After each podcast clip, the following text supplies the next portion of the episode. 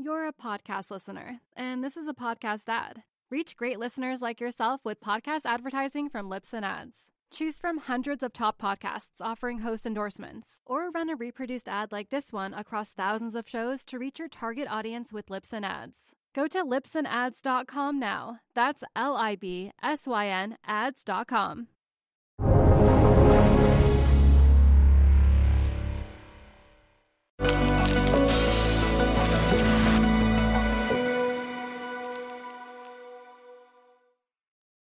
Financial crises like the one caused by COVID 19 alter the course of economies and markets, but they also alter the course of central banks and governments.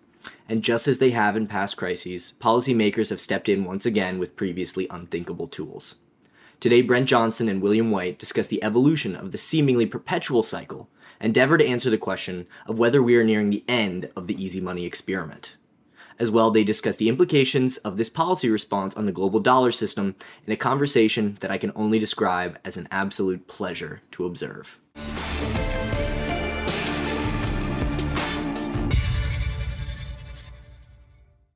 Hello, everybody. This is Brent Johnson. Um, I'm with Santiago Capital, and I'm happy to be here on Real Vision today. I have the immense pleasure of being able to speak with uh, Bill White, um, and I'm going to give a quick introduction of him, but he really needs no introduction. He's been on Real Vision several times, and I've been following him for several years and read several uh, pieces of his work. And uh, I got to tell you, Bill, uh, you're lucky we're not sitting on like a six hour flight next to each other because I know I would drive you crazy for the whole six hours. So if you get sick of me at any point, you can just hit the stop button on your computer and uh, we'll go from there. But I'm really excited to get to speak with you today. Well, I'm, I'm looking forward to it too. I think it's going to be uh, a, a, lot of fun and uh, uh, both of us might learn something. Yeah, absolutely. Well, I, I know I could learn a lot from you, and I know there's going to be a lot of different things that we talk about. I think uh, maybe just quickly, let's, uh, you know, I, am Santiago Capital. I'm a money manager, for lack of a better word, in San Francisco. If you could just give a quick little background on you, who you are for the people who haven't heard you speak before, that'd be fantastic. Oh, shucks. Well, I come from a small town in northern Ontario in Canada, and I guess my first big job was uh, deputy governor of the Bank of Canada and then I subsequently went and became the economic advisor, uh, running the economics department at the Bank for International Settlements, which is where all the central bankers uh, meet up every, uh, in the old days, every month, and more recently, every two months. And then I was the chairman of the Economic and Development uh, Review Committee at the OECD, which does all sorts of country surveys. And now I'm uh, semi retired back in Canada and I'm a senior fellow at the C.D. Howe Institute in Toronto. Fantastic. Well, I, I, think one of the reasons I think that I've, I've been looking forward to speaking to you today is I think as I've moved forward in my career, I've at times been fairly critical of central banks from the outside looking in. And when I look back at some of your work, you have I think I think it's fair to say you've been somewhat critical of central banks, but you've done it from the inside looking out.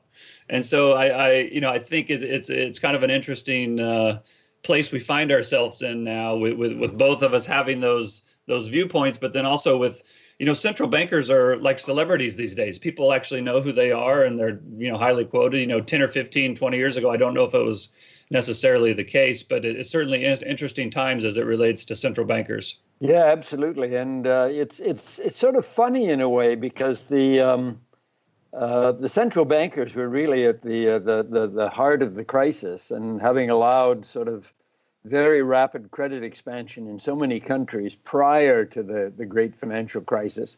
And one might have thought that there would have been some kind of a pushback uh, on the central banking community. But uh, rather oddly, there, there has been even greater reliance on the central banks to keep the system afloat and in addition to their monetary policy responsibilities, of course, they've been given an awful lot more regulatory responsibility. So they're now um, even more important than they were before. I find that kind of amazing as well. And um, I guess I would, one of the questions I had for you initially is um, the fact that you you know, you, started warning about a potential crisis, you know, back in the late 90s, early 2000s. Mm-hmm. And I, I, know you presented a paper at the, you know, Jackson Hole Federal Reserve Conference that was, you know, not well received, I guess is the right way to say it. um, and so my question to you is, were you always kind of a, a, rebel or were you always somebody who kind of pushed back against the authorities i've heard you use the term the authorities before or was or did or did something happen at some point in your career where you said aha this is different than what i thought and therefore i need to now start pushing back were you the guy that wore the brown suit in other words uh, um, yeah I guess, I guess i've always been a bit sort of a uh, bit of a, an, an intellectual rebel um, it, it it was certainly helped when I went to the Bank of Canada. Like I started my career at the Bank of england after I did my PhD, and then I went to the Bank of Canada. And I do remember a cocktail party at around uh, 1974, 1975. And the Minister of Finance was there, and he was about six foot five. And uh, he was being spoken to by my then mentor, a deputy governor called um, um, George um, Freeman and I can see George now looking up at this big tall guy, and he was about five foot six. And he was pointing pointing up to him like this, up at his chin. And he said, quote unquote, Minister, how can you possibly believe that? and this idea that just because people say something and just because they're in positions of authority, it doesn't mean that they have to be right. And when you look back on history, I mean, think back to some fundamental things like is the sun at the is the earth at the center of the, the solar system or is it the other way around? And people believed the wrong thing for thousands of years. Um, and we continue to believe an awful lot of things that are not true. And yeah. so I think having having a capacity to to suspect that there might be false beliefs and to pursue those false beliefs and to try to show that they're false beliefs. I think that's an important an important attribute and everybody really ought to try to cultivate that capacity. But is isn't that somewhat rare within the circles you used to to work? I mean, it seems to me that the you know all these central bankers at, at, different countries, not necessarily just the Fed or the Bank of Canada, but you know they all kind of went to the same schools. They all subscribed to the same um, um, theories of thought. They all use similar models, from what I can tell. So for someone like you to kind of try to mess with those models, or I, would think that that would maybe get some sideways looks uh, in the office from time to time. I'm just curious how that oh, how you no, were received by your colleagues. Absolutely. Well, you made reference to that uh, presentation that uh, I and Claudio Borio, who's my close you know colleague at the BIS, uh, presentation that we made, and uh, was almost uh, the the the logic was almost universally rejected. I think the only person there was Mike Mussa, now sadly dead. He was then the head of the IMF research department, I think. He was about the only person there who said there might be something in it. One of the problems, I think, it's not so much with the central bankers, but it's almost with the academics. And you made reference, you know, all went to the same schools, yeah. and you all learned the same models, and you have the same view about how the world works. And I guess my contention would be that, and I, I've written about this on a number of occasions, is I think the central bankers, and for that matter, the, the macroeconomists generally, have made what I call a, a fundamental ontological error. It's a full philosophical error. The question at issue is what is the nature of the beast? What is the nature of the system that you're trying to control? And the sort of almost universal belief is that it is simple and static, and therefore it is understandable and controllable. And mm-hmm. my contention would be no, it is not simple and static. The economy is a complex adaptive system, like many other systems in both society and in nature. And that means that it is not fully understandable and it is not fully controllable. And we should really have a we should have a different starting point. Now, when I was at the BIS, I would have to say that this terminology of complex adaptive systems with which I'm now becoming more familiar. Yeah. I wasn't really thinking in those terms, but what we were saying at the BIS, and I continue to believe that it's true, is that the most fundamental problem is not the business cycle. The fundamental problem is the financial cycle. And the financial cycle is basically fueled by credit expansion. Yeah. And it's the boom bust thing. And if you look back over the course of the last 30 years or so, You know, that really has been the problem. It's yeah. been boom bust as opposed to, oh my God, inflation is out of control and we have to tighten up and control it. Uh, that has not been the case really since the early 1980s. So we need a different, almost a different philosophical orientation, sure. a different starting point for the analytical process. Well, one of the things that's always kind of amazed me, and it took me a long time to figure this out, but you know, I, I had a kind of a fortuitous meeting in the mid 2000s uh, with some clients that kind of led me to search into how the actual monetary system actually works and the way it's designed and the way money moves. And you know what I what I came to realize was that in my opinion, the system itself, the design of the system is inherently unstable. And, and I find that interesting because, you know, to the extent that central bankers they all have these models and they all have these mathematical frameworks and they think if you push this button then this happens and they have these complicated models but the very simple model of which the system is based on in my opinion is flawed and that is that if, if you loan money into existence the the, the debt is always going to be bigger than the the capital off of which it's levered and then you get into a system where for it to remain stable it has to grow but if, if anything grows forever, it'll eventually go exponential. Mm-hmm. And exponential curves never end well. They either go up and you have huge inflation or whatever it is, or it crashes and you get the bust. And so I, I, I, I kind of find that, con- you know, it's a, it's a contradiction to me that they have all these, you know, very incredible, um, complicated models, but the very simple model of the exponential system seems to be beyond their grasp. Yeah, well, the um, the, the, the, fundamental problem, and, and unfortunately, this contradicts what's in a lot of the textbooks. The fundamental problem is that the banks do actually create money out of nothing. Right. You know, when you right. go in and get a loan, they basically just write up both sides of the balance sheet. And this is a sort of a variation on sort of fractional reserve banking that goes back really yeah. to the Venetians. You know, it goes back hundreds and hundreds of years. And we put up with this system uh, basically because it what's the word? It, it greases the wheels of commerce. Right. that if you have this kind of capacity to uh, get credit without actually having prior saving and therefore investment or spending um, there's there's certain advantages to that. You know it keeps the system yeah. rolling along. Unfortunately um, there's there's two sort of problems, and I think you're sort of alluding to it, but perhaps in a somewhat different way. One of them is that this process of sort of creating the money, in a sense, it's so easy, it can very easily get out of hand. Yeah. And that really is the basis for this sort of boom bust kind of uh, problems that we've seen really from time since this system was brought in. It can get out of hand. Yep. The second thing that worries me, and this is sort of closer to what you're alluding to, is that there is a kind of fundamental intertemporal inconsistency, which implies an unsustainability over time. And the way the way that I've been describing it uh, is that when you sort of basically use easy money, think about sort of in the downturn to get out of a situation you induce people to bring spending forward from the future by by taking out taking out debts by by right.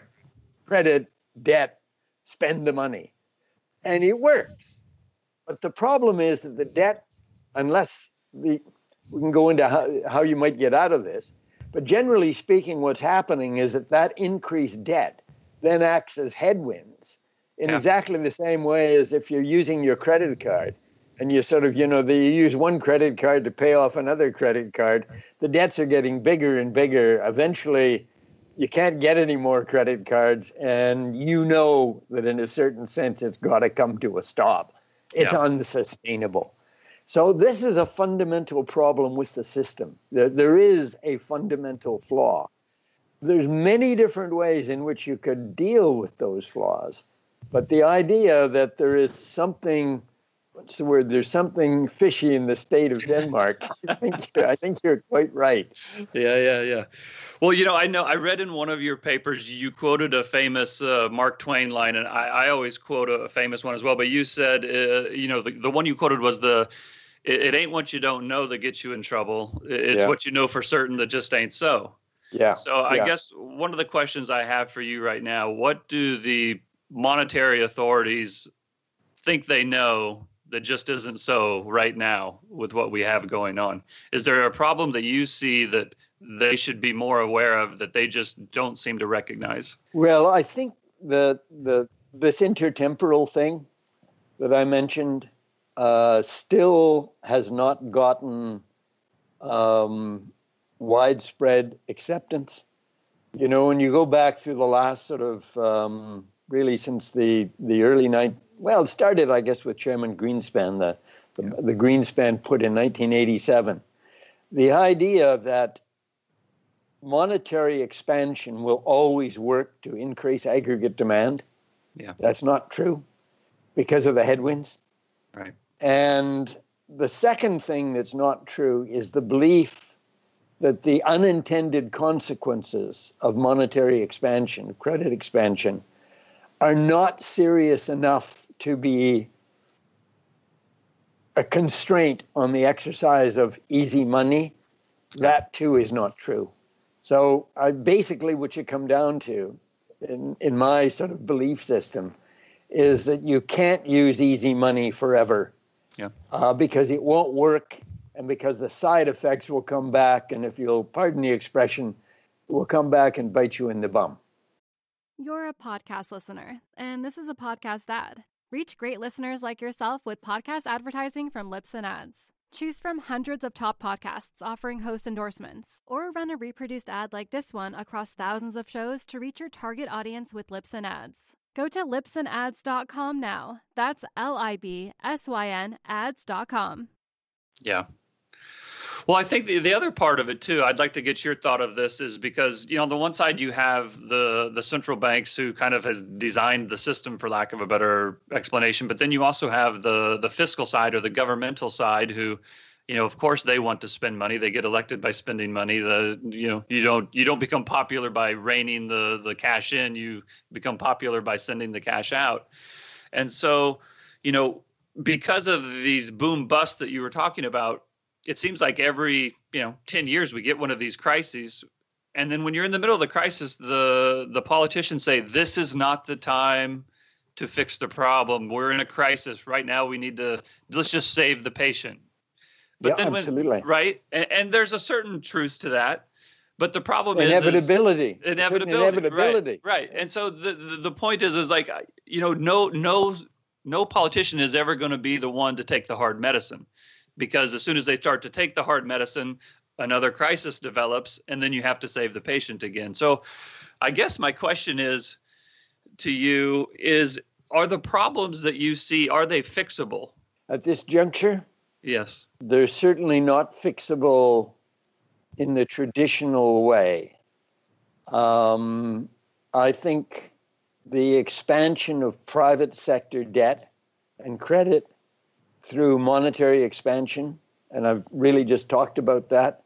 It's been used over and over. And I'll tell you honestly, Brent, the biggest mistake I've ever made in my professional career was underestimating how frequent, how well the central bankers could actually pull the iron out of the fire. You know, they've done this repeatedly. I guess I'm sort of going out on a limb and saying I think this time it won't work but certainly we're getting much much closer to the end game. Yeah. And i think that's one of the reasons why in this particular crisis now i'm thinking about the pandemic and yeah. covid and the rest of it that there has been a general agreement that fiscal expansion has got to be used much more uh, than it was after the great financial crisis. And i think that general view had been building uh, in the academic and the central banking community even before the pandemic hit. Yeah. You know, there's more and more talk about look at monetary expansion has reached its limits, mostly in the context of having hit the zero lower bound and yeah. not being so sure about the, whether the, the, effect, the effectiveness of the non-conventional in, instruments. So now there's sort of m- much more of a willingness to say it's got to be fiscal. Yeah. And in some quarters, I think some people saying maybe we should have stuck with fiscal expansion more the last time and relied less on monetary because it's brought us to a bad place. But we are where we are. And now people are saying we're going to have to use fiscal much more than, than, than previously. And of course, complement it with continuing to have ultra easy monetary conditions. Sure. both fiscal and monetary. But there's limits to that too.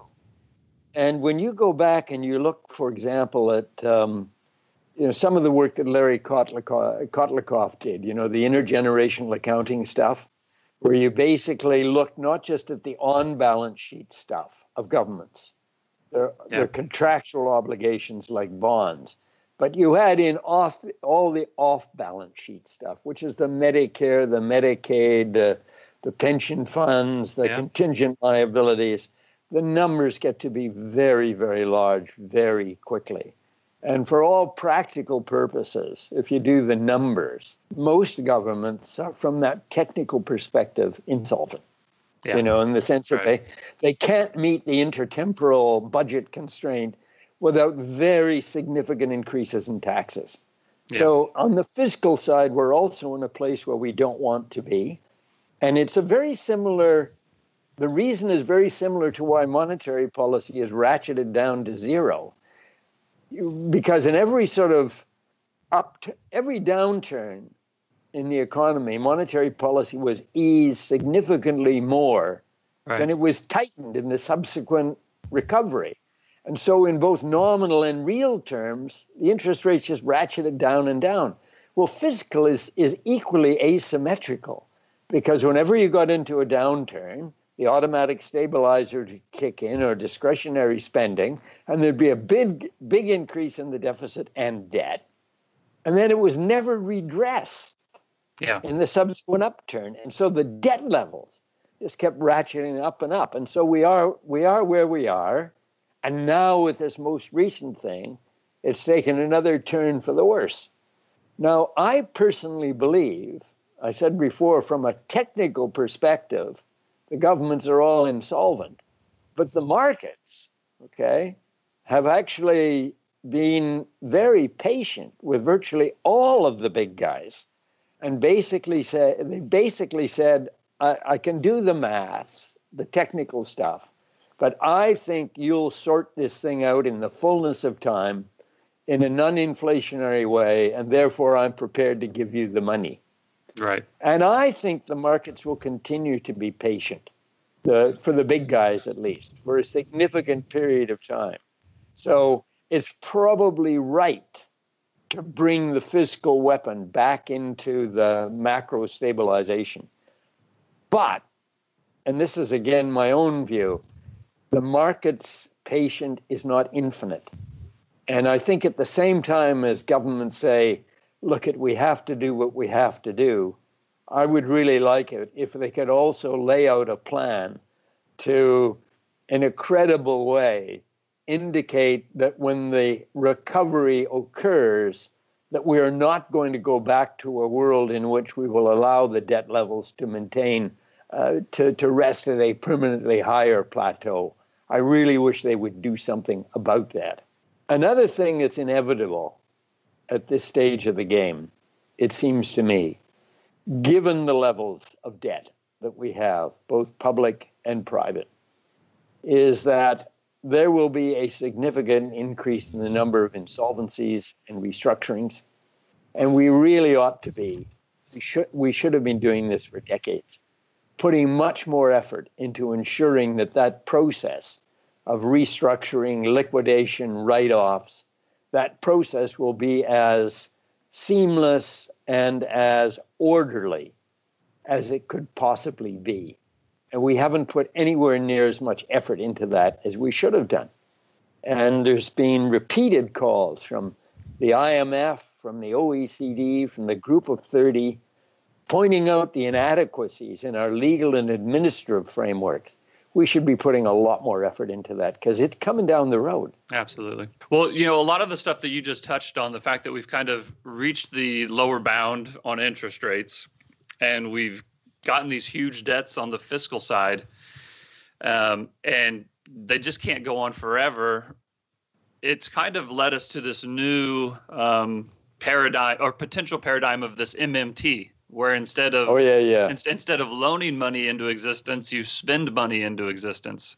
And the idea that you know the government can just spend whatever they need, and the and the inflation, or they they try to control the inflation rate rather than the interest rate. And, and I think that that's been picking up speed because I think they're starting to realize, to your point, that we're kind of at the end of the other two options.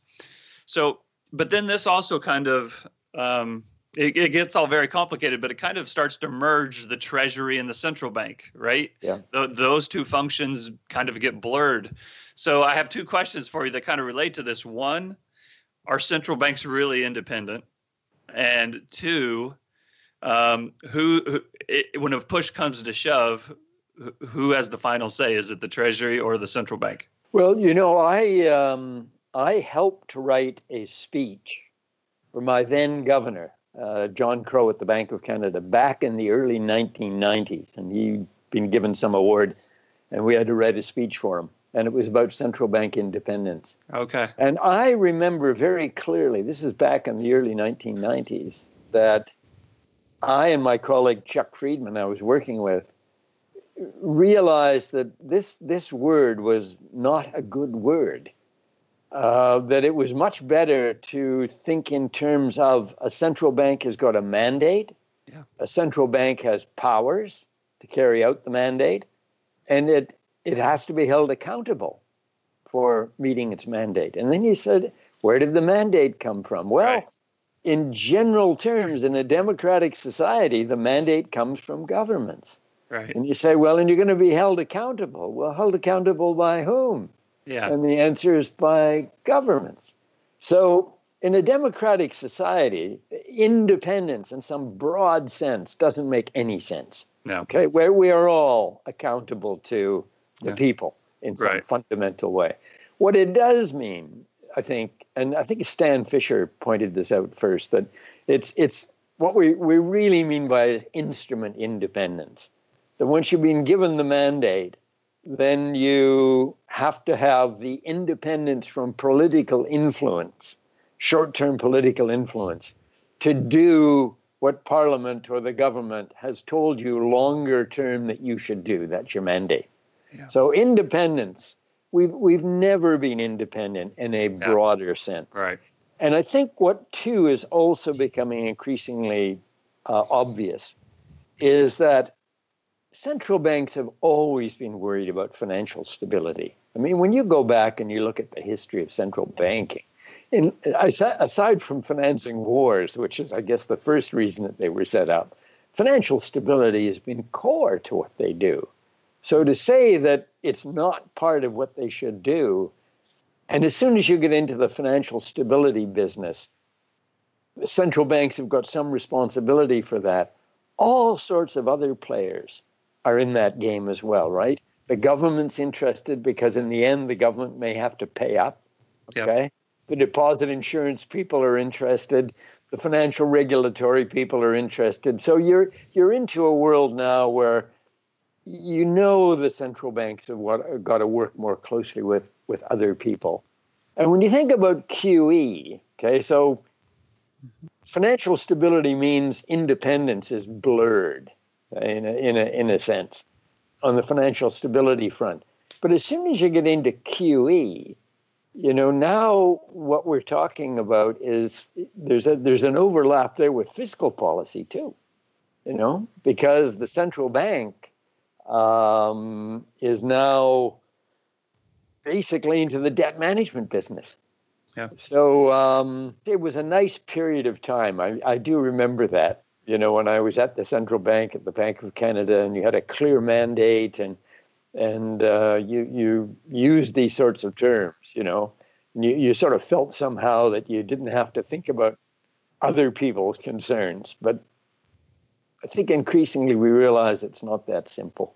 So when you were either at the Bank of Canada or Bank of England, was there, uh, or or any? I guess it doesn't matter. Any of these places, was there a person either within your field or without your field, outside of your field, that you either uh, saw as a mentor, or that you really looked up to, or that you know you thought that you would kind of model yourself after? Well, this guy George Freeman that I was talking about earlier on at the Bank of Canada, you know, the one who minister. How could you yeah. possibly believe that? That guy taught me a lot of lessons. I, I remember once um, I had written a speech, a presentation to be given at CEMLA, which is the central and uh, uh, basically the, the, the central banks of the north and uh, of the North and South America. And I'd written a piece about how the Bank of Canada conducted monetary policy. And I was told the day before I couldn't give it. It was too, you know, sensitive.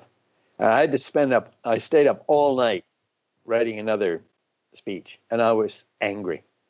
And I went to see this deputy governor one day to tell him how angry I was this after this had happened. And it was the senior deputy governor who'd blown the whistle on me. Okay. And um, the deputy governor was not there. So I, I sat and waited. And in he came with a sheaf of paper. And he threw the sheaf of paper into the waste paper basket. And I said, What's that? And he said, Ah, it's the speech I was going to give. The senior deputy governor didn't like it. Threw it into the waste paper basket. He said, What are you here for? Nothing. I said, I, I just came to see how you were. And that just taught me a huge lesson that it doesn't matter how senior you are, yeah. you know, that there's always somebody else yeah. uh, whose opinion you have to take into account. Yeah. And that's just the that's just the way the world works. And um, and in addition, um, and this came from George through various other means too. You, you should be very humble always, because it could well be that what you believe is actually wrong. Yeah. And I've had this a number of times in my own life, and I don't rule out all my conversation with you. I don't rule out the fact that I may be saying nonsense once again. Yeah, yeah. I hope not, but. Well, you just touched on something about you know there's there's always a boss, there's always a bigger boss, there's always somebody that you have to answer to. Um, I think this is interesting as it relates to the Bank of International Settlements because I, I think uh, in the, in the popular narrative, or at least the general public who is even aware of the Bureau of International Settlements, or people in the finance world or the precious metals world, um, the the Bureau of International Settlements either has a very a high uh, connotation or a negative connotation, depending on whether you support central banking or don't support central banking. But the, the, the, question I have for you is I think the popular narrative is that the Bureau of International Settlements is the central bank for the central banks, and therefore they are the bosses of the central banks, and it all flows down. But I've heard totally. you speak about I've heard you speak about so I'd love for you to for people who haven't heard this before, I'd love for you to talk about that a little bit because I know you've said that you would give at, at, as the Bureau of International Settlement, you would give ideas yeah. and suggestions, but in many cases they just ignored you. Yeah, well, the um, yeah, it's it's it's the ba- it's Bank for International Settlements. Yeah, it's oh, BIS. Sorry. Yeah, sorry, that, yeah, sorry, uh, sorry. B- yeah. BIS. Yeah. Anyway, the, the um, yeah, that's a total. That popular understanding is a total misunderstanding. Okay. Uh, we we are I remember when I first arrived at the BIS thinking I was going to another central bank. And it took me about two weeks to realize I was no longer in the central banking business, I was in the tourist business. Uh-huh. And the BIS is a bit like the OECD. It, it's a host for meetings. That's all it does.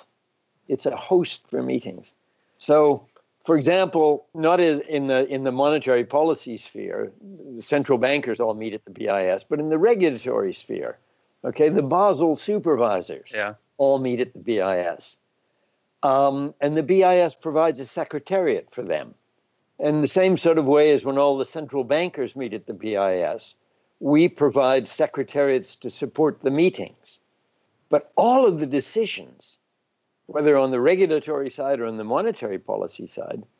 Um, well, on the regulatory side, there are decisions taken at the BIS, but they're taken by committees made up of the national experts. Okay? it's it's not the secretariat of the of the BIS that's making the decision. It's the it's the central it's the regulatory people meeting there. And insofar as the monetary policy side is concerned, there are no decisions taken at any of those meetings. Okay? Mm-hmm. But it's, it's just a place for exchanging views. So people get a kind of heads up about what the Fed is thinking, what the Bank of Japan is thinking, or whatever. But no decisions are taken. And that gets us back to the discussion we had here just a few minutes ago about the, the belief system. Because the belief system that most of these people are operating under is that each central bank should be conducting its own monetary policy uh, within a regime of floating exchange rates, in which case it is possible to have an independent monetary policy. So all of the big guys are actually sort of looking at it from that perspective. So there's no sort of BIS view that sort of comes down to the central banks, which they then go dutifully back home and implement. Far from it. I think they often, in fact, I'm sure of this, they've listened to what we had to say over many, many years and then totally ignored it. And so when, when, that would happen, when you'd have a meeting and when you make suggestions and they would discuss it and then go back and do something else or or ignore it. I guess from, from your perspective, was that encourage? I mean, obviously it's not encouraging, but did it become discouraging? Was it uh, was it frustrating, or was it just you just understood that's the way it was? Well, we were obviously obviously discouraged. I mean, I remember on one occasion we we'd written a, a, a paper that uh, was being discussed at um, a meeting. I think it was called the Global Meeting, and it was basically a a, a statement that uh, credit expansion was was a real problem, and the growth of global liquidity, and the whole discussion got bogged totally bogged down in a discussion of what does it mean, you know, how do you define liquidity and shifts in demand for money functions and all this kind of stuff. And the basic message seemed to me to just have been lost. And I can remember coming back to my office with my colleague and saying, you know, it's like, um, what's the word? It's like um, a Greek tragedy. Yeah. You can sort of see this thing coming down the road and you, you don't seem to be able to do anything about it. Yeah. But one of the questions that I remember putting to myself was maybe we should have been much, much clearer in terms of our cries about, you know, we're going down a bad path. But the real problem was that I think we sort of pushed it as far as we could without getting the central bankers, who I remind you were the chief shareholders, yeah. you know, without yeah. pushing back and saying, well, no, you know, yeah. I, have got a thousand PhDs working for me, and they tell me that my way of looking at the world is right, and your way of looking at the world is wrong. Yeah. And why should who are you guys in Basel anyway? And it's a fair cop. Yeah, yeah, you know? yeah, yeah. So sometimes, um, well, there were everybody was always respectful. I mean, no yeah. question about it. I mean, nobody ever sort of turned on us and, you know, said bad things about the house view. Yeah, yeah. But uh, they just chose not to accept it. Well, you know, it's funny because you, you brought up the concept of a you see a Greek tragedy to a certain extent, and you know, I I, I would share that sentiment and I think you know that in the long term, I think that gold will do very well and maybe even return to its center in the financial universe. But the thing that I've been most focused on in the last couple of years is the the penultimate chapter that comes before that ultimate uh, reemergence of gold, and that is um, the tragedy that I see is that the of the dollar. And when most people think of the dollar, um, I think a lot of them think that the system is unsustainable um, the debts are too big. They must be inflated away. So therefore, the dollar is going to go lower. And I uh, initially thought that. And um, over the last several years, I've kind of changed my view 180 on that. To, to your point of the, it's what not what you don't know that gets you trouble. It's what you believe that just ain't so. And for several years, I believed the dollar was headed lower. And when I I finally came to the realization or the belief because um, I could be wrong. Uh, but the belief that before that happens, the dollar is going to go much higher. And I think that's the crisis that's coming down the pike. And um, you know, the to your point, the the extension of credit has you know gotten to these levels that's unsustainable. And I think that's happened in every country. I don't think that the United States is unique in that situation. Um, you know, Canada's in very bad shape in that regard. Australia is not in great shape in that regard. You know, Europe itself is not in great shape. Um, just about everywhere you go, you, you see the same thing. Um, but what what I found most distressing or most problematic is the fact that while each country has you know developed these problems in their local currency, on a global basis they've developed it in the dollar basis. In other words, the dollar debts around the world have gotten to a point that they're just not sustainable. Um, you know, the, the, the the deflationary effects of all the previous debt that's been issued, and then in the last year, last ten years since the global financial crisis, the the speed with which the dollar debt has um, been issued on a global basis, there's almost as much dollar debt owed by entities outside the United States as entities inside the United States. Yeah, yeah. I, I think the the dollar assets of non-U.S. banks are about the same volume yeah. as uh, as U.S. banks. Yeah, right. I know it's it's a big issue. And with, with this case, the, the the big issue is that you know, to your point, there's two ways that money get created. Either the central bank, you know, puts collateral into the account, or the commercial banks loan it out into existence. But when you've gotten to the end of the credit extension or the commercial bank's ability to create it and it starts rolling back in, the country central banks outside the United States don't have the ability to add dollars to the system to recollateralize it. Mm-hmm. And so it's come to the Fed to collateralize the whole world. And we saw that kind of start to yeah. pick up pretty rapidly in, in March. That was somewhat quelled by the fact that the Fed came out and offered swap lines to various central banks. But in my view, and I'd love to get your thoughts, in my view, these are temporary solutions at best. And I think the idea that the that the Fed can bail out the rest of the world via, via swap lines, while in theory possible, is politically impossible, or or or yeah. or not impossible, but not as easy to do in reality as it is in uh, theory. And I and I've heard you say before, what should happen and what will happen are not always the same thing. Oh, absolutely. So, so I'd, I'd yeah. love to get your thoughts on the on the dollar debt. Clearly, I mean it is it it is a, a huge problem. I mean, if you look at the um, the the debt numbers, uh, global debt numbers collected by the Institute for International Finance, um, I think in 2008, global debt as a proportion of global GDP was 280 percent in 2008. Uh, at the end of 2019, it was 320%. So if you thought the global financial crisis was a time of deleveraging, think again. Right. Okay? Now, what was interesting about that increase, it was almost wholly uh, outside of the United States and in very large part in emerging markets. Yeah. Okay. And I guess what worries me, and this goes back to your strong dollar thought, was in 2008, the, the trigger for the crisis and the sort of epicenter really was excesses in the United States, okay, subprime and all that stuff. Mm-hmm. And yet, even though the US was in some sense the trigger for the problem, the dollar went up, not down. Exactly. And that flummoxed some people like Nouriel Roubini and others who've yeah. basically been saying, you know.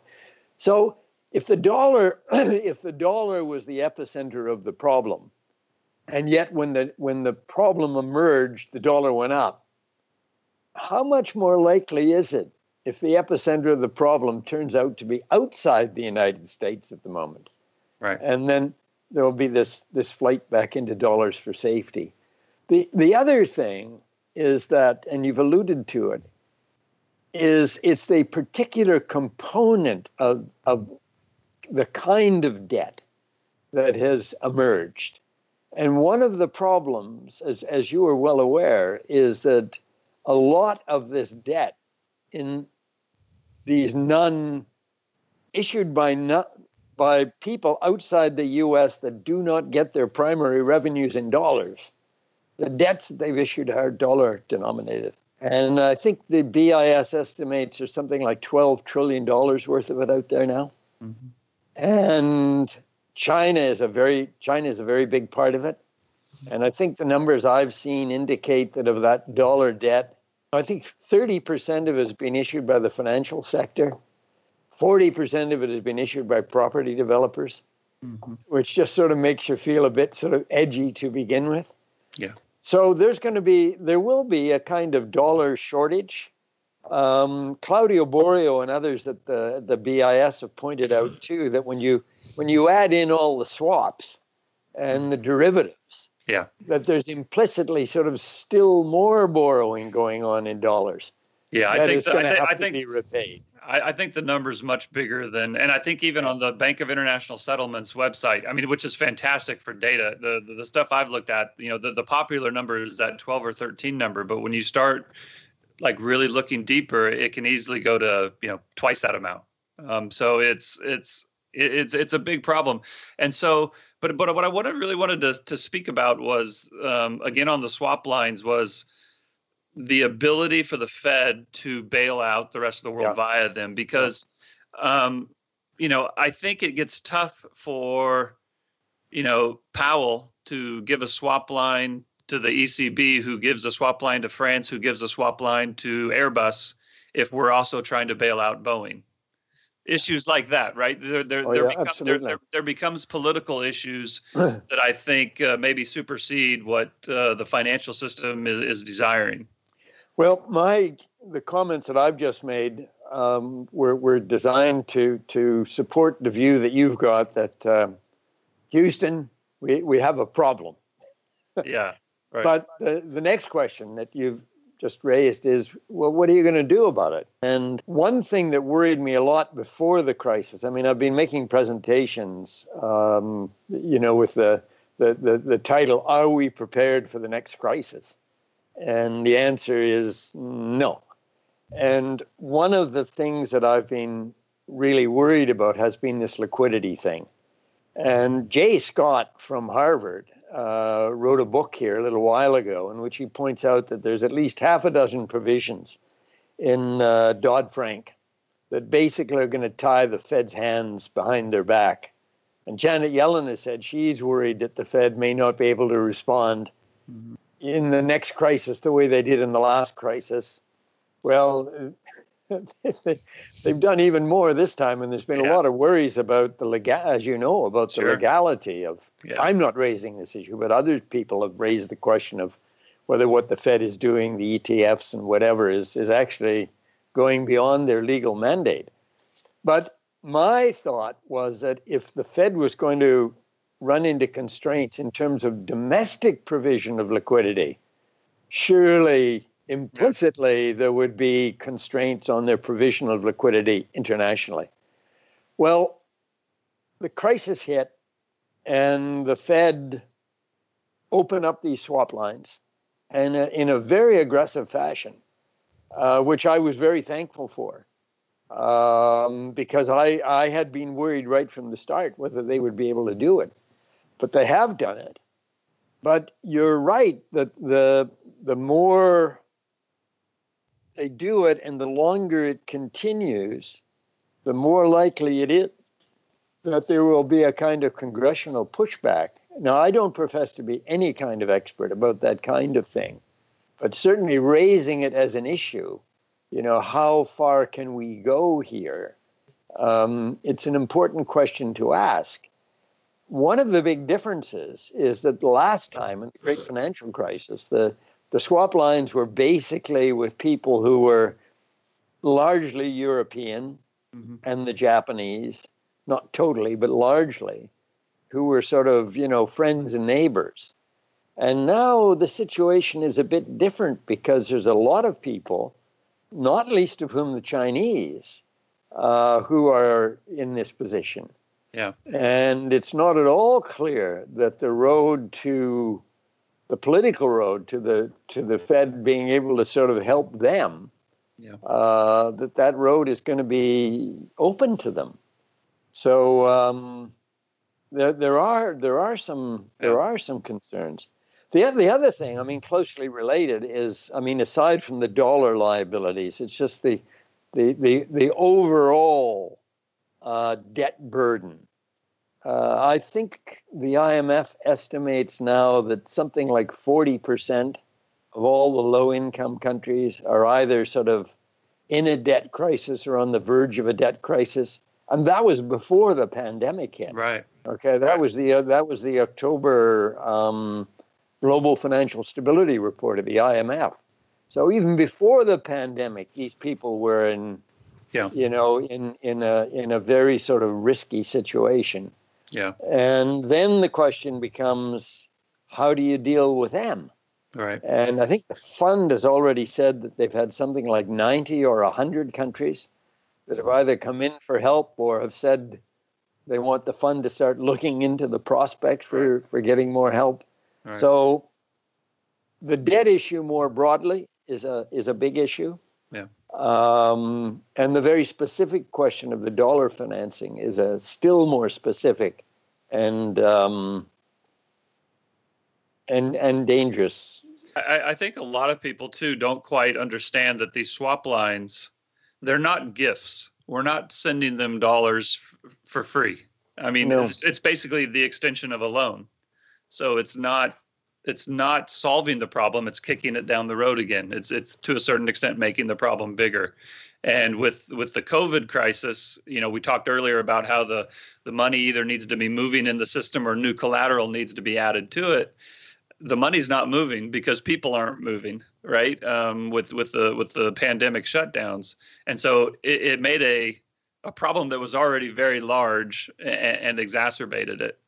Um, but what one there there's to, to this point, and this is going to be a little bit of a jump, but it is somewhat related. I, I, need to make sure I ask this of you, or else I'll kick myself later. With over the last couple years, with the way that that, that Donald Trump has uh, tried to renegotiate trade and the global order and you know we've kind of gone from a unipolar global supply chain to now talking about dual supply chains and you know countries that are friendly with us maybe get the uh, swap lines and those who don't maybe don't get the supply chains. And because we are in this crisis now with covid you could almost think of it as like a not a warlike situation but a crisis situation. And and government and monetary policy and fiscal policy could be driven in in a, in, a, in a crisis type situation or a warlike situation. And I have to ask you about this uh, this documentary and this book called The Princes of the Yen, who um, uh, a, a, man named Hugh Hendry brought it up a couple weeks ago in an interview that I heard. And I had watched this interview or this documentary maybe seven or eight years ago, but I'd kind of forgotten about it. But I went back and watched it again and what Japan did coming out of World War II, uh, you know, out of their crisis of World War II, is they did this concept called window guidance, where the Bank of Japan, in conjunction with the Ministry of Finance, so kind of working Fed and Treasury together, they basically mandated that the banks give a certain amount of loans every month or every quarter. And, you know, it, wasn't a matter of whether they were credit worthy. That wasn't the that wasn't the criteria. The criteria was the amount of loans. And so my question to you is as we get into these, you know, further into this crisis and we get into these problems of um, low growth, um, deflation, you know, Japan was able to push out of deflation by just spend, spend, spend, spend, spend, and, and the extension of credit, credit, credit, credit, credit. And even though we're already kind of at the end of this this bubble, so to speak, I, am curious if you think that that could be done by Japan or the Fed or Bank of Canada. Mm. Forcing forcing people to make more yeah, loans. That's right. Well, I um, I think we're a long we're a long way from that kind of a kind of a world. Yeah. Not not least, I think, because um, people are increasingly aware that many of the loans that were made in the past were made to people who ought not to have received them in the first place.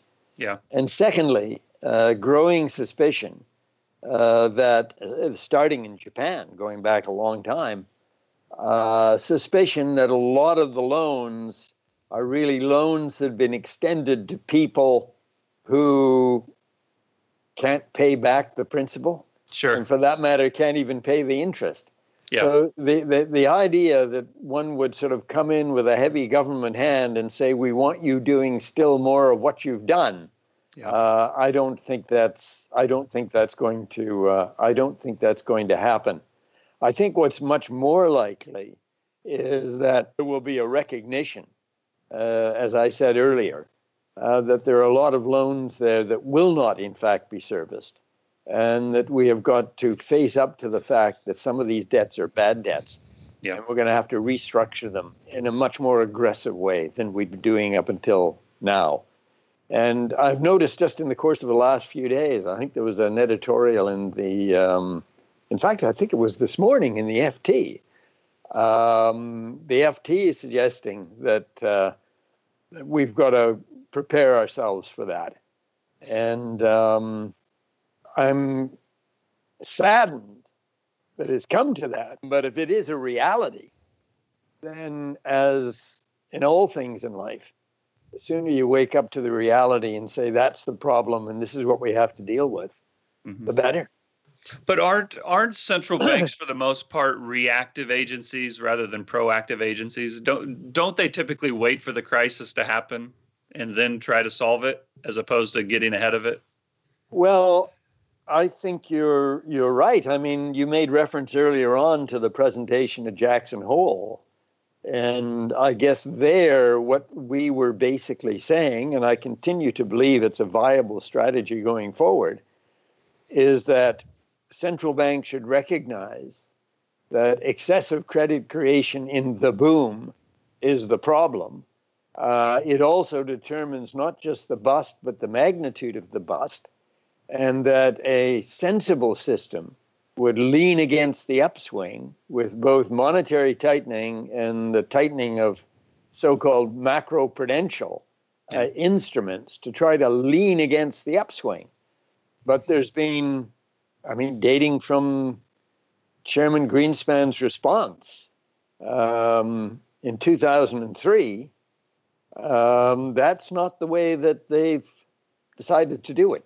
So, in, your experience, when these uh, crises have happened in the past, whether it was uh, the Asian currency crisis or the you know the 2008 Great Financial Crisis, um, you know behind the scenes, you know whenever central bankers come on TV or when they write things in the FT or whatever, they always sound very confident and you know we've got this under control. But behind the scenes, was there ever not panic, but was there ever you know discussion? Jesus, how, how what are we going to do this time? Or do they just have absolute faith in their models that they'll work? Well, you do remember um, in 2009, I think it was uh, Jean Claude Trichet uh, l- lamenting the fact that um, they'd relied on all of these models and that the models had proved palpably wrong Yeah. because they start off with the fundamental assumption that really big crises can't occur. And if they do occur, they'll self equilibrate in a short period of time. Well, when the crisis occurred, the first of those propositions was wrong. And um, Jean Claude um, Im- immediately stated that he could see there was, a, there was a problem with the analytical apparatus here. Yeah. Um, but you know, the, the problem is that since that time, even though there's been a kind of grudging recognition that there was something wrong with the analytical framework, what the central banks have done since 2009 has essentially been more of the same, which is uh, ultra easy monetary policy with based on the two assumptions that I made mentioned earlier, which is that it will work to stimulate aggregate demand in an effective way and that it won't have any intended side, side effect. And unfortunately, it worked so ineffectively, it had to be maintained for a decade, during which period of time these imbalances, not least of which was an expansion in overall global debt, just that expansion got, um, as it were, bigger and bigger. I mean, it, it kind of reminds me of that other Mark Twain speech, and I've asked other people this before. As I said, with with regard to the the the authorities, is you know, are they are they smart people who are just putting us on, or are they idiots who really mean it? And I, I, I am of the belief that the central bankers and the monitor, I think they're actually very smart people. I think they're well intentioned. I think that they're maybe misguided from time to time, and they have too much faith in their models and their their their beliefs. But um, you know it, it's it's it's interesting to see when when you get into these situations. At the end of the day that's what central bankers that's their their mandate is to you know provide stability and to step into a crisis. So to think that they're going to stand back and not act when that happens i think is is is is misguided as well. Of course they're going to act. Of course they're going to try to stop the crisis. Well there's there's two there's two questions. I mean they've done what they've done. Now the question is do they really believe that it would be effective and not have side effects? I think to some degree they they did, although clearly there were sort of doubts being raised in various various corners of the of the community. Um, you know, Keynes. Uh, what is that? What is the the line that he uses? Uh, it is astonishing the things that a man can believe if he thinks too long alone you know, or if, uh, that's in the intro to the general theory, I think. But um, you know, if you have a community that sort of is, you know, went to the same schools, they basically got the same models. So there, there's an element of that. But the other thing that you have to keep in mind is that the central banks did what they did, let's say, in 2009 and 2010. And then, just as they might otherwise have been thinking about renormalizing, um, every other aspect of public policy uh, basically went into the opposite direction. So regulatory mechanisms got tighter and tighter. Uh, fiscal policy, whereas it had been very exp- expansionary in 2009 and 2010, went sharply into reverse. And so there was this sort of community of people sort of wanting to renormalize on the one hand, but realizing that all of the other forces uh, were moving in the direction of lower aggregate demand, not higher. And yet, underlying it all was the desire to have higher aggregate demand. So, this was the line, you know, they were left as the only game in town and basically were sort of almost forced to do what they did. Yeah. So, it's a, it's a broader set of concerns, it seems to me, than just simply sort of looking at the central bankers. I think you have to look at everything else that was going on as well. And indeed, I think I, I, I would say that even back 2009, 2010, I'm saying now, you know, there, there's going to be more restructuring and more insolvencies, and we should prepare ourselves. We should have been doing much more of this kind of stuff much earlier on I think, in addition, as we think about how the system could have been made safer, how we, we how we could have avoided being in the current situation, if there'd been much more reliance in the system on equity as opposed to debt, you know, if if people had not been allowed to buy back in as many shares as they did buying them back in with the issue explicitly of bonds in order to get the money to do the financing, to buy the to buy back the equity. All of that stuff, in retrospect, looks like uh, it was enormously dangerous and ought not to have been allowed in the first place. Yeah, that should have been done years ago. Absolutely. So I've got uh, what one other question here that I need to ask you, and that is, I know uh, in a previous interview that you did with Grant, you mentioned that uh, in, in, all of your dealings with the various central banks and monetary authorities, you didn't see much of an appetite to, return to gold or have gold be part of um, the the system. My question to you is: as we get towards the end, I think a lot of us, and even not just you and I, but you know, you're starting to see more in the popular press that, gosh, we're kind of getting to the end of end of this stuff. Uh, how much longer can these programs go on? Um, and one of the things that people often say to me is that if the problem is the dollar, you know, the, the rest of the world is going to get tired of the U.S. using the dollar as a weapon. Um, they have too much control over it, et cetera, et cetera. They should just get together and leave the dollar. And I guess my question to you is if you never saw any uh, appetite to return to gold, did you see an appetite to de dollarize? And then if you could also just briefly talk about how hard it actually is to de dollarize from the system, or maybe you don't think it, it, would be hard, but I'm just curious your thoughts on that. Well, in terms of the um, of de-dollarization, now I have to, you know, I've been outside this community for a long time, right? So what the current discussions are, I have absolutely no I no idea. But the reality is that the the the U.S. as a proportion of total global production you know, their, their share of global GDP has been going down for years. Um, and in some sense, their, the importance of the dollar ought to go down, ought to have gone down commensurately, but it hasn't. Mm-hmm. You know, so the dollar, I mean, its share of reserves is as high as it's ever been. The amount of invoicing of of um, of trade in dollars is probably higher than it's ever been. And the reality is that you get these enormous um, network effects so that as long as everybody's using the dollar, yeah. uh, both for invoicing and for financial provision of financial services, um, very hard to think of an alternative. And uh, it's only recently, since I would say, since the, the Trump administration and the, what's the word, the aggravated, because right? the U.S. has been doing this for a long period of time, but the exaggerated or aggravated use of the dollar as a geopolitical weapon that you've started to see some pushback, you know, particularly from the Russians, from the Chinese, uh, to to a lesser degree by the Europeans, um, and you, and one can't one can't blame them. But to try to come up with an alternative to the current system, um, is going to be very uh, difficult because you do have all of these network effects that are out there, and we are where we are. You know, we always start from here. Yeah. There's something about these complex adaptive systems that they're all path dependent.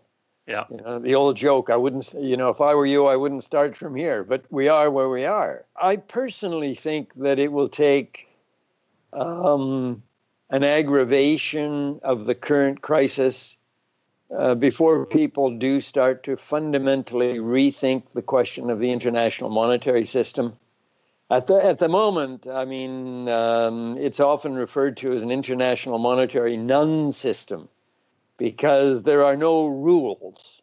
You know, a system is, is based on, it's a bit like a club. You know, you choose to become a member of the club, but you know if you're a member of the club, there's certain rules you have to follow. Yeah got to wear a tie when you're at the bar after four o'clock.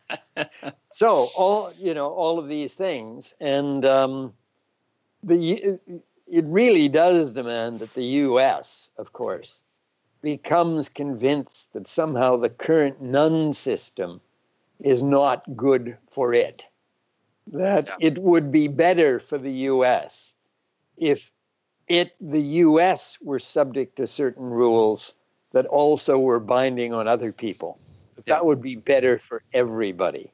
But clearly, we're not there yet. And as you're well aware, in the context of the current administration, the idea that there is solidarity in the system and that working cooperatively will bring benefits to everybody, uh, that mentality is has been replaced, as far as I can tell, by I only win if you lose, which is a totally different way of looking at the world.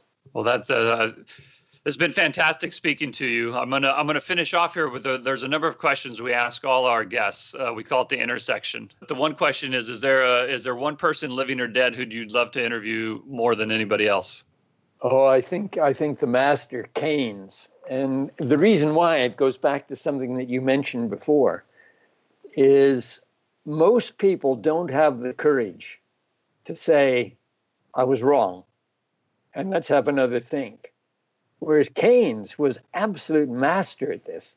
And uh, he wrote the general he wrote um, the general theory in 1936, which, as far as I could tell, completely went in the opposite direction of the treatise that he wrote in 1931, where the treatise basically said easy money is the answer to yeah all our problems. By 1936, Keynes said is not true. and my question would be how how, how did you have the self confidence?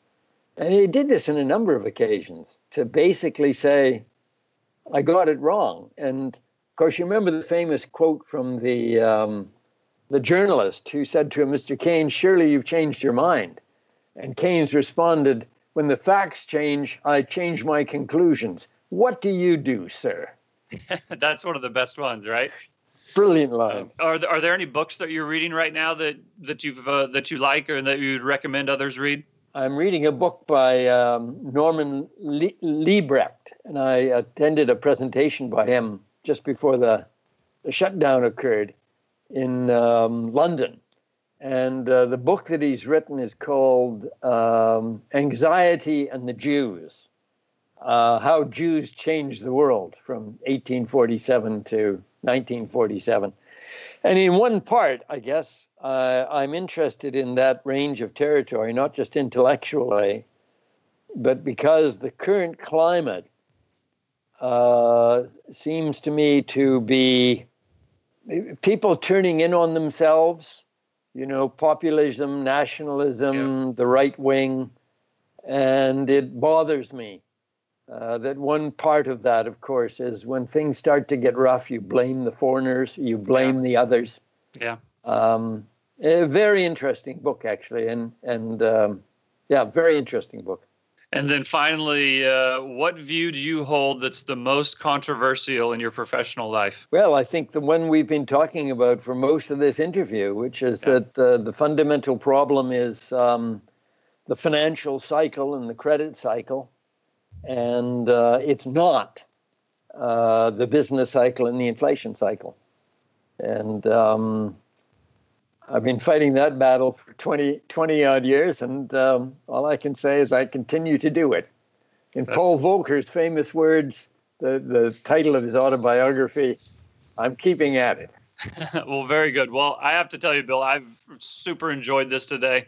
Um, I find you to be kind of one of the most knowledgeable and gracious and uh, interesting people to speak with. If you don't mind, I'm gonna I'm gonna try to keep in touch with you, and I'll try not to fill your your email inbox up too much. But uh, I'd love to be able to reach out and continue our conversations.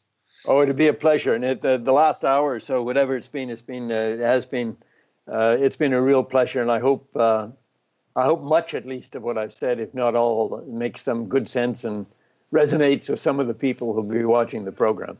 Absolutely. It's, it's always great to have a view from the inside, and I think you've been able to provide that. And I know the Real Vision listeners are gonna gonna enjoy hearing what you have to say. Yeah, my pleasure. Thank All you right. very much. Thank you.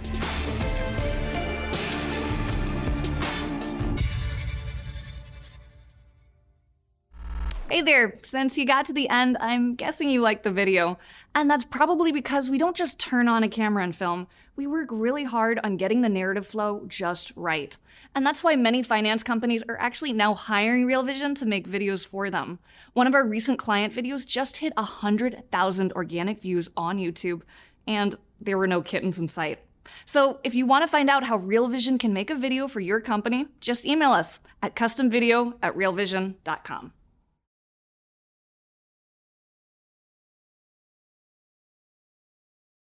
You're a podcast listener, and this is a podcast ad. Reach great listeners like yourself with podcast advertising from Libsyn Ads. Choose from hundreds of top podcasts offering host endorsements, or run a reproduced ad like this one across thousands of shows to reach your target audience with Libsyn Ads. Go to libsynads.com now. That's L I B S Y N ads.com.